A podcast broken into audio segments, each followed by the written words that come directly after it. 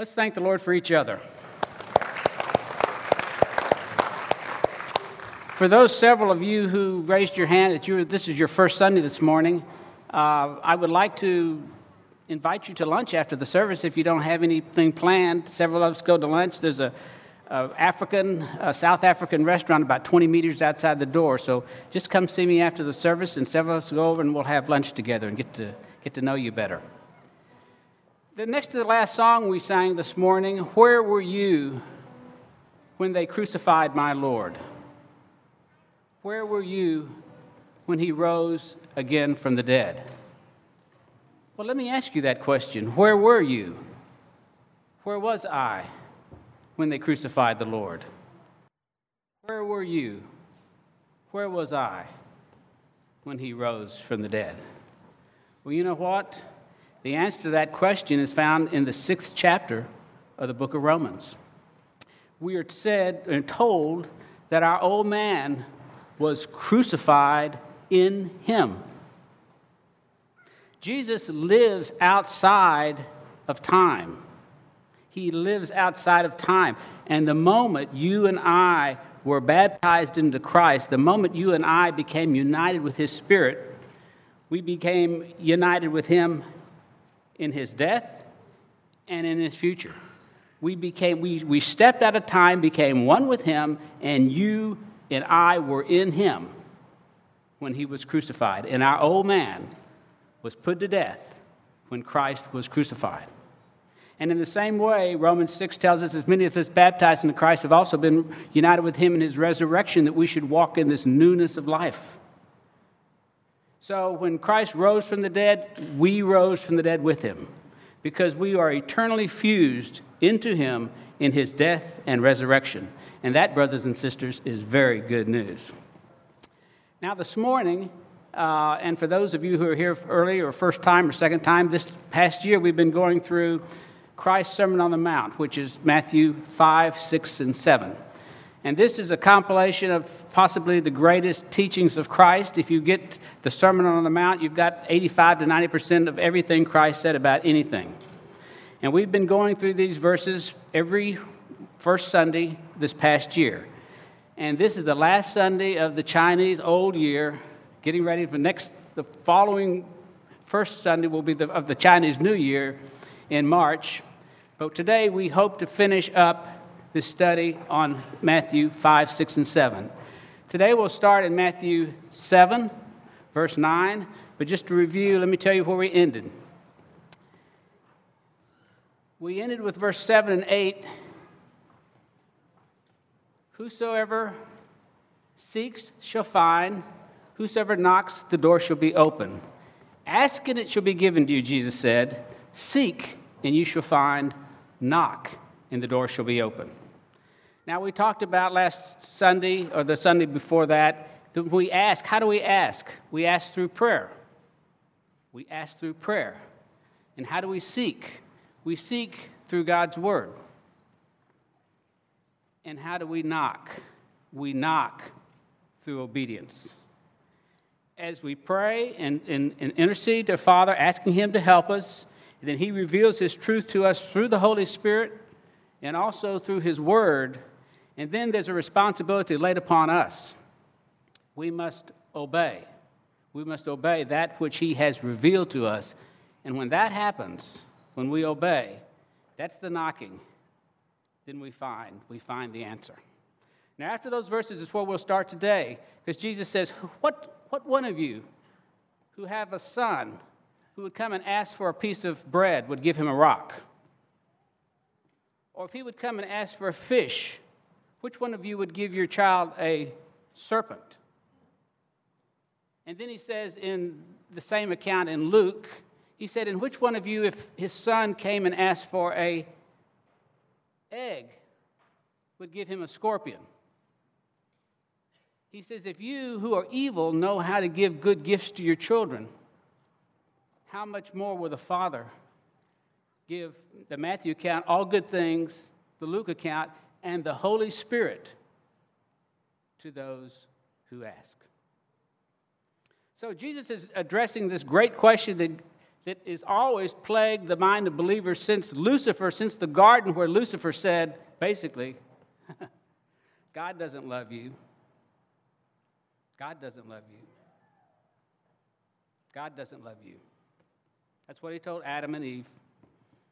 God doesn't want you to reach your potential, to become all that you were created to be. God doesn't love you. Jesus has said, Which one of you who is a sinner, if his son came and asked for a piece of bread, would give him a rock? Or if he came and asked for a fish, would give him a serpent? Or an egg, a scorpion? If you, who are a sinner, know how to give good gifts to your children, how much more will your Father in heaven give good things to them who ask? Now, brothers and sisters, if you and I are believers, He has already given us the greatest thing He can ever give us, right? His Son, Jesus Christ on a cross. So, eternity, for eternity, we are sealed in Him. But we as believers have an idea that God promises us a bunch of things that aren't in Scripture. Do you see in Scripture that God promises your children a good education? Do you see in Scripture that God promises you and I fulfillment, uh, a very fulfilling job or a wonderful career? Do you see that anywhere in Scripture? Do you see anywhere in Scripture that God promises you a nice place to dwell? You know what you see in Scripture? You see in Scripture that God promises that He will keep in perfect peace the mind that stayed on Him. You'll see in Scripture that God promises that whosoever comes to Him, whosoever is tired and worn out, He will give them rest. What you see in Scripture is God promises Himself, His love, His joy, His very nature to us who will come to Him. He doesn't promise anything else. So if all the prayers we prayed, He didn't answer even one of them for that house or that car or that education or whatever, He's already given us exceedingly abundantly beyond all we can ask or think. He has given us eternal salvation in Christ Jesus our Lord, and He has given us access to His very presence, to His very life, to His very nature 24 7 every day of the week. And life is not about things, it's not about circumstances. It's about the person of Christ, the Father, the Son, and the Holy Spirit. And He says, Come to me, and I will give you life. Jesus says, Come to me and I will give you peace. My peace I will impart to you, not as the world gives, give I unto you. When Jesus says, If you who are a sinner know how to give good gifts to your children, how much more will my heavenly Father give life and the Holy Spirit to you? Now, let's just understand for a moment that we now are in a different dispensation than when the Sermon on the Mount was preached. Because we no longer, if you and I have accepted Christ into our lives, we are no longer sinners. We are saints who sin. Because the second you and I came into Christ, our old nature, that nature of Adam that Mark talked about, it's self sufficient, it's independent, it, it seeks its own way, that nature was put to death the moment you and I became Christians. You might say, well, Rick, he didn't do a very good job putting that to death in me. But it's like the chicken whose head's cut off. The second that chicken's head cut off, biologically, the chicken's dead, though he still may run around. And our old nature, the nature of Adam and us, was put to death the moment you and I came to Christ. But the life, the life of that nature is still expressed, and that's called the flesh. But we are no longer sinners, we are saints who sin. And the proof that we have been born again, and Mark was talking about this earlier, the proof that we're born again is that we no longer can enjoy our sin because sin is absolutely contrary to our newly created nature. It doesn't mean we won't sin, but it means when we sin, it's like sweet in the mouth, but it gets very sick in the stomach. So Jesus says here, if you, who, in whom sin dwells, know how to give good things, how much more will your Father give the Holy Spirit and good things to them who ask? Now, brothers and sisters, the gift of the Holy Spirit is incredible. And we maybe don't talk about it as much. But the gift of the Holy Spirit brings the very life of the Father, the life of the Son into our lives. It brings us His peace, it brings us His joy, it brings us His patience, it brings us His kindness, it brings us His goodness, it brings us His faithfulness, it brings us His self control. Wouldn't you like that in the person that you're married to? Wouldn't you like that in the person that you work for? Wouldn't the people who know you like that? That's what the Holy Spirit does. The Holy Spirit brings the life of God, the life of Christ, into our hearts. And it's not us, it's God. The only person who can live the Christian life is Christ Himself. And this is where we are. He is calling us to Himself that He might live His life through you and through me. And if you and if I, in whom evil dwells, know how to give good gifts to our children, how much more will the Father give the Holy Spirit good things to those who ask?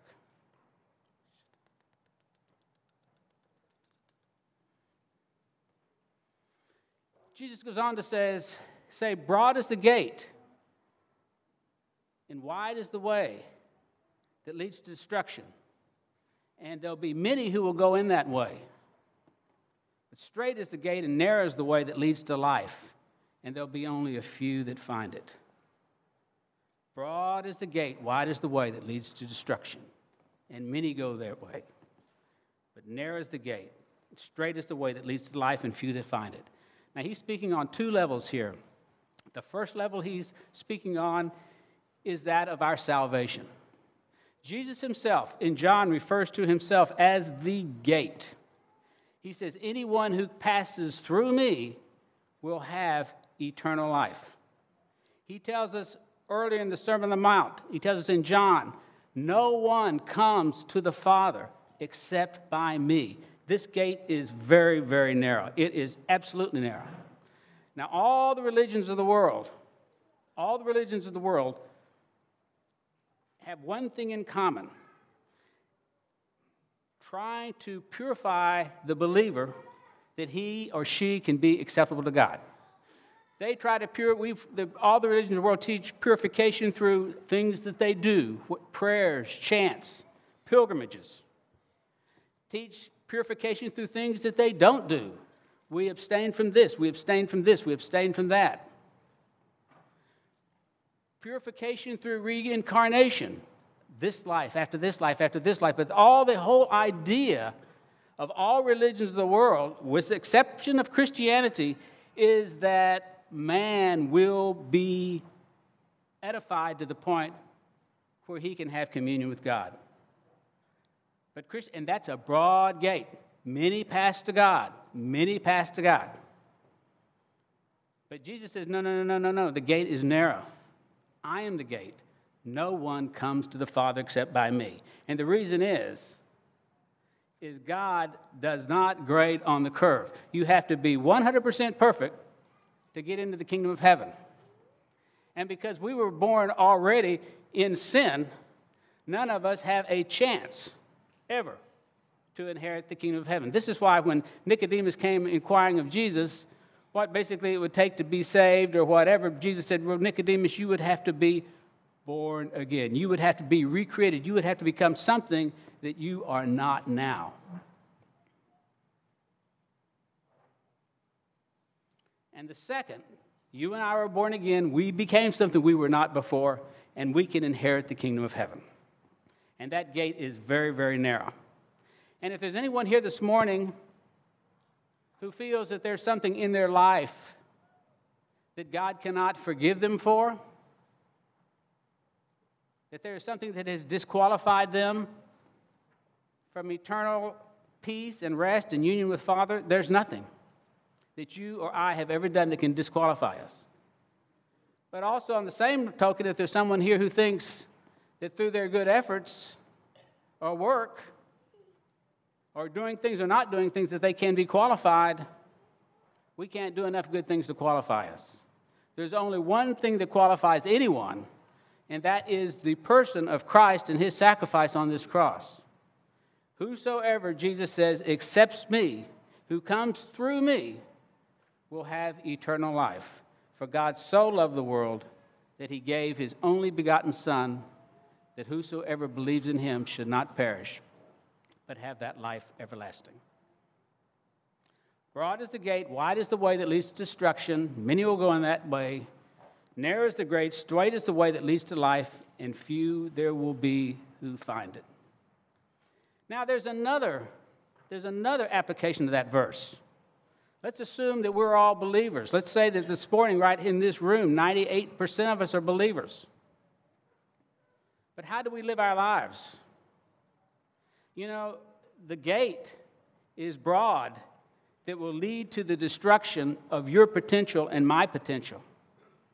And the gate is narrow that will lead, lead you and me to the potential that Christ died for you and I to have and apprehend.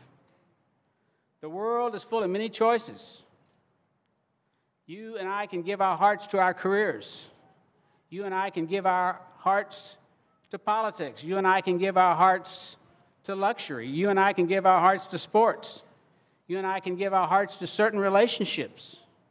There's many things we can give our hearts to. The, the gate is very broad. But to the extent we give our heart to anything and anyone other than Jesus, we don't give it to him. Lucifer is not so concerned with what we do, but he's very concerned about the life of Christ being expressed in you and me. Now, I've given this example before, but I'll give it again. There is a thousand uses for a garden hose. You can take a garden hose and you can put it between two posts and you can hang clothes on it.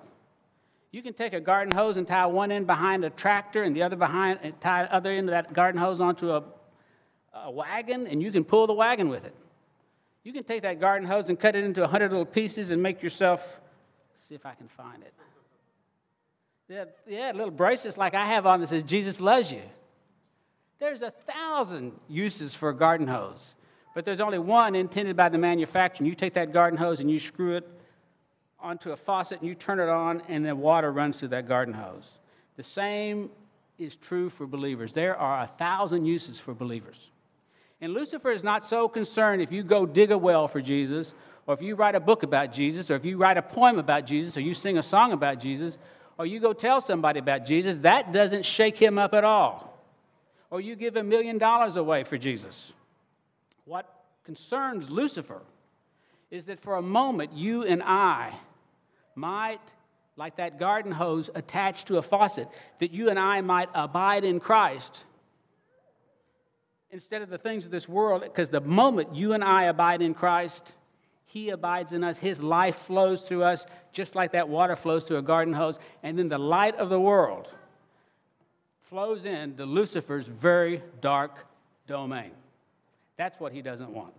And He will do everything everything to keep us from realizing our potential. He cannot get our salvation, but he certainly, he certainly can steal you and I away from apprehending that for which we have been apprehended by Christ, being his salt and his light in a fallen world. Because he gets us to abide in many things that are not him. He goes on to say, Beware of false prophets who come to you in sheep's clothing, but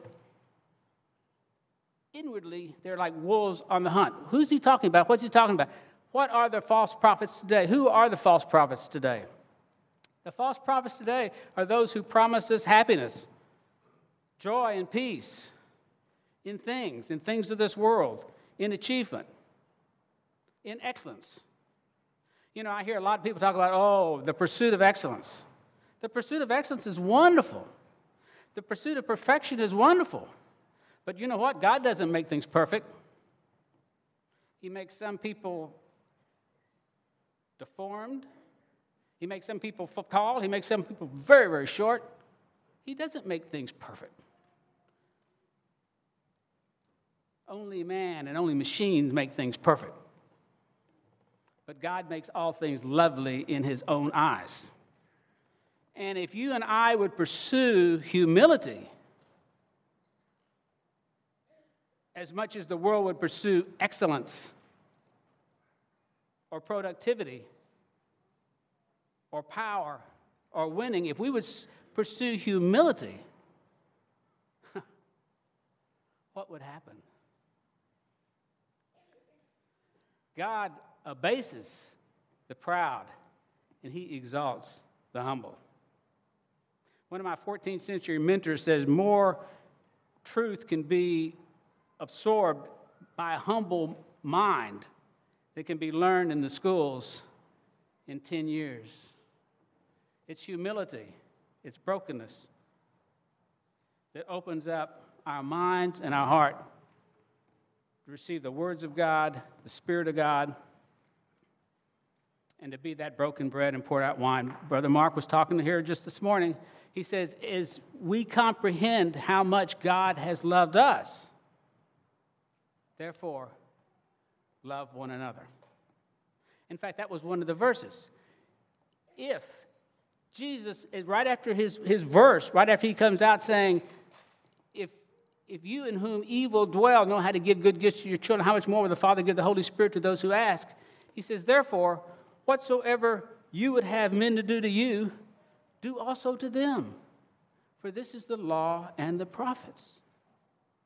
If you and I have received such great love and such great favor from Father,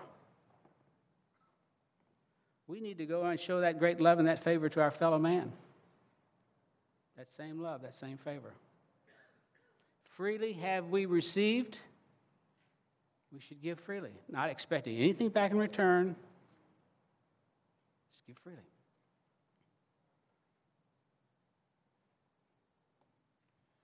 He goes on to say, Many will say to me, Lord, Lord, have we not prophesied in your name and your, done, your name done many great works, miracles? And he's gonna, he said, You know, I, I've never known you. Depart from me, you who work iniquity. Many will come to me that day and say, Lord, Lord, have we not prophesied in your name, your name done many works? And Jesus says, I never knew you. Now, Mark was also talking about that the man who says he, he becomes a Christian so he can have fire insurance. Now he goes out and lives the way he wants. You know, we can work for Jesus, we can talk about Jesus, we can even talk to Jesus and not know Jesus. When Jesus says, I have never known you, he's talking about the same way Adam knew Eve. I have never had an intimate relationship with you. You have never become one with me.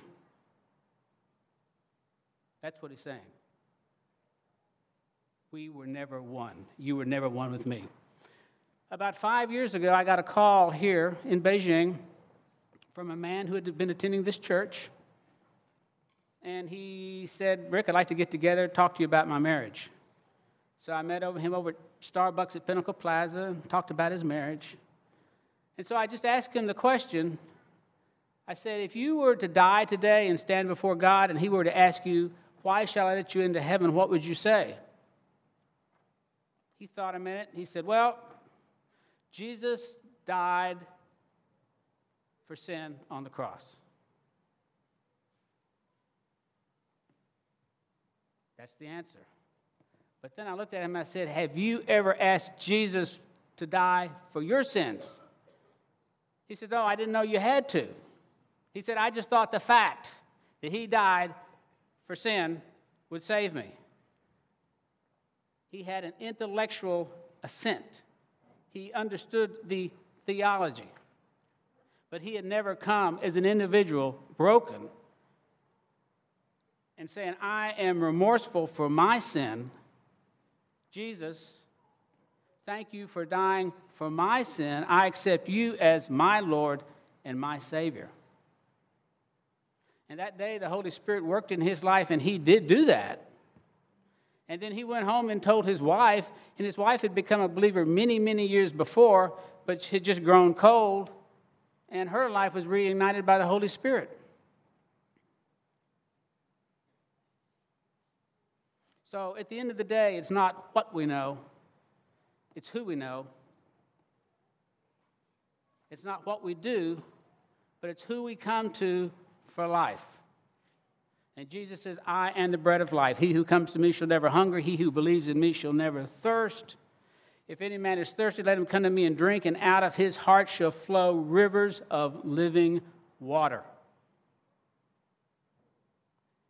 Brothers and sisters, can you ask or want, can we ask or want for anything more than rivers of living water flowing out of your life, flowing out of my life? Is there any appetite that you have that can't be completely satisfied by Jesus? Is there some, something left undone in your life? Is there some mountain you haven't climbed or some goal you haven't achieved that that, that need can't be met by Jesus? The gate is broad, the gate is wide. Many false prophets tell you and I this is where you find satisfaction, this is where you find meaning in life, this is where you find truth. Gate is narrow. Jesus says, I am the way to go. I am the truth to know. I am the life to live. There is no life outside me. There's no truth outside me. There is no knowledge beyond me. I am the gate. I am very narrow. So he concludes based on these things, based on, on, on my relationship to you, he who hears these words of mine, Jesus says, is like a man who built his house upon a rock. And the rains descended, and the floods came and beat upon the house, and it did not fall because it had been founded upon a rock. And whosoever hears these sayings of mine, Jesus said, and does not do them, is like the foolish man who built his house upon the sand. And the rains came, and the winds blew and beat upon the house, and it fell, and great was the fall of it. Now, brothers and sisters, where are we building our houses today?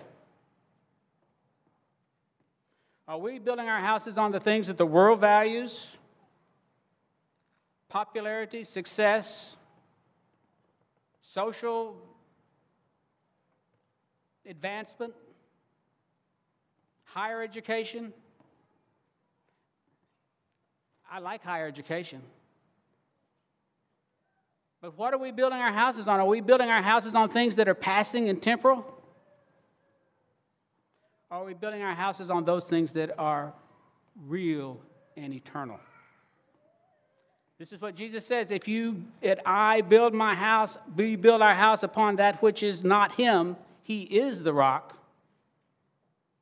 When the waves come and the winds blow, we will blow, we will move with it. As I shared with you before, in this world, Jesus says, this is back early in the Sermon on the Mount. in Matthew 6, basically the paraphrase in this world, everything moves, everything breaks, but me. In this world, everything moves, everything breaks but me. So do not, do not secure yourself in things of this world where everything moves and everything breaks. But place all your security in me, for I will never fail nor forsake you. For where you secure yourself, there your heart will abide. That's what he said. Do not store up treasure, do not store up security on earth where moss and rust can corrupt, where, that are basically vulnerable to everything in every circumstance. Do not secure yourself in things that are vulnerable. Because where your security is, there your heart will abide, and where our hearts abide is where we abide. And when those things we secure ourselves in get broken, then we break with it. When you lose your health, when you lose your job, when you lose a loved one, if our security is in those things, we break with it.